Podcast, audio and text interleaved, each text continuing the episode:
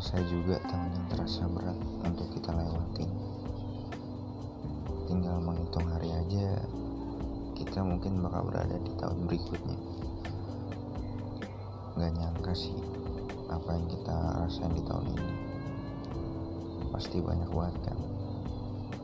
Mulai dari nggak ngapa-ngapain, terus ngapa-ngapain, terus nggak ngapa-ngapain lagi. Lo pasti bingung kan? Sama, gue juga. Setiap hari hal yang gue lakuin selalu sama. Gitu-gitu aja. Mungkin di sini banyak yang sama kayak gue. Tapi lo pernah mikir gak sih? Semakin tua umur lo, semakin bertambah usia lo. Lo pengen berubah, pengen menjadi lebih baik untuk diri lo sendiri.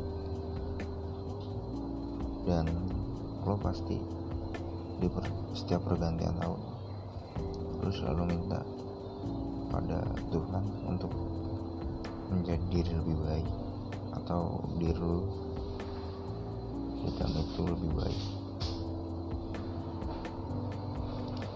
Tanpa kita sadar itu kayak omongan-omongan yang pada diri kita tuh cuma kita ucap.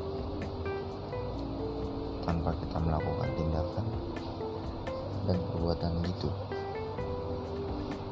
Kayak jatuhnya tuh kayak lu ngomong doang. Contohnya kayak kata-kata gini nih. Ayo nih tahun ini gue harus lebih baik. Gue harus berubah. Tapi kenyataannya nggak bisa ya emang ya emang susah sih buat dijalaninya tapi kenapa nggak lu coba gitu? Nggak lu terapin bener-bener. Lu niatin bener-bener. Dan dipikirin. Dan lu taruh dipikirin lo. Di hati lu juga. Walaupun berhasilnya itu cuma sebentar waktunya ya tapi nggak apa-apa men itu sebuah pencapaian yang kecil untuk hal yang lebih besar. Gue yakin kok kita pasti bisa. Kita pasti semua bisa ngelewatin hal-hal yang sulit dan bisa untuk berubah menjadi lebih baik. Pokoknya mulai 1 Januari 2021 lu harus punya mindset